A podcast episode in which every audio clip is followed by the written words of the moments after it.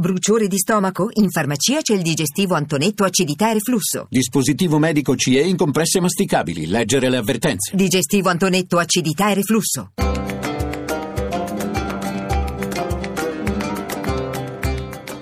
Dialogo con l'Islam. Bentornati all'ascolto di Dialogo con l'Islam da Riccardo Cristiano. Si è conclusa proprio in queste ore al Museo delle Arti del XXI secolo di Roma il Maxi, la mostra delle fotografie drammatiche scattate tra il 2011 e il 2013 dal fotografo della polizia militare siriana noto con il nome in codice Cesar e proprio a lui è dedicato il titolo di questa esposizione nome in codice Cesar detenuti siriani vittime di tortura. La mostra è stata inaugurata mercoledì e tra gli altri erano presenti il fondatore della comunità comunità di Sant'Egidio Andrea Riccardi, il presidente del centro Assalli padre Camillo Ripamonti e il presidente emerito dell'Unione degli Armeni d'Italia, il professor Baikar Sivaslian. Considerato che il più gran numero delle migliaia di detenuti siriani fotografati, torturati è certamente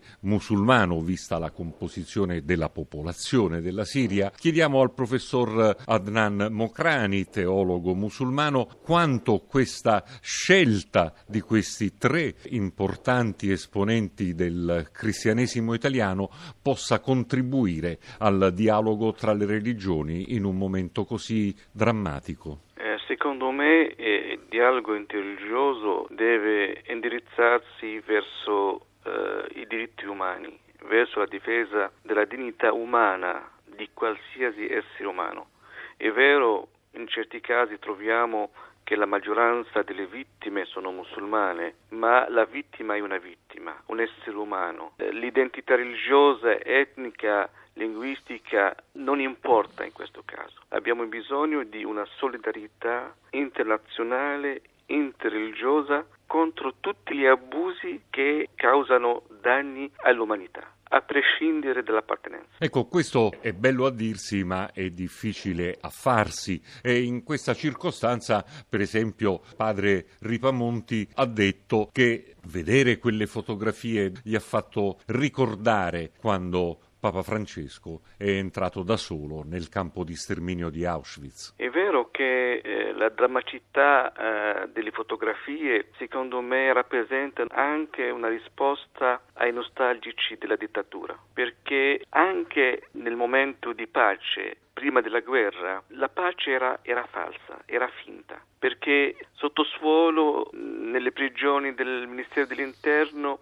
in posti nascosti, c'è un'altra guerra, una guerra invisibile e questa guerra rappresenta la natura stessa del regime dittatoriale. Adesso vediamo massacri in diretta e siamo testimoni di questo scandalo eh, universale, ma anche prima la dittatura tramite la tortura sistematica faceva la guerra contro il popolo. C'è chi ha bisogno di sentire che il proprio destino non sia quello che fu degli armeni perché è una minoranza esigua e questo è per esempio il problema degli yazidi, minoranza massacrata dall'ISIS e della quale si parla poco. Speriamo che questa mostra sia un'occasione per riflettere e per eh, spingere verso uh, un movimento mondiale che fa pressione almeno, perché la cosa più brutta è il silenzio, l'abitudine,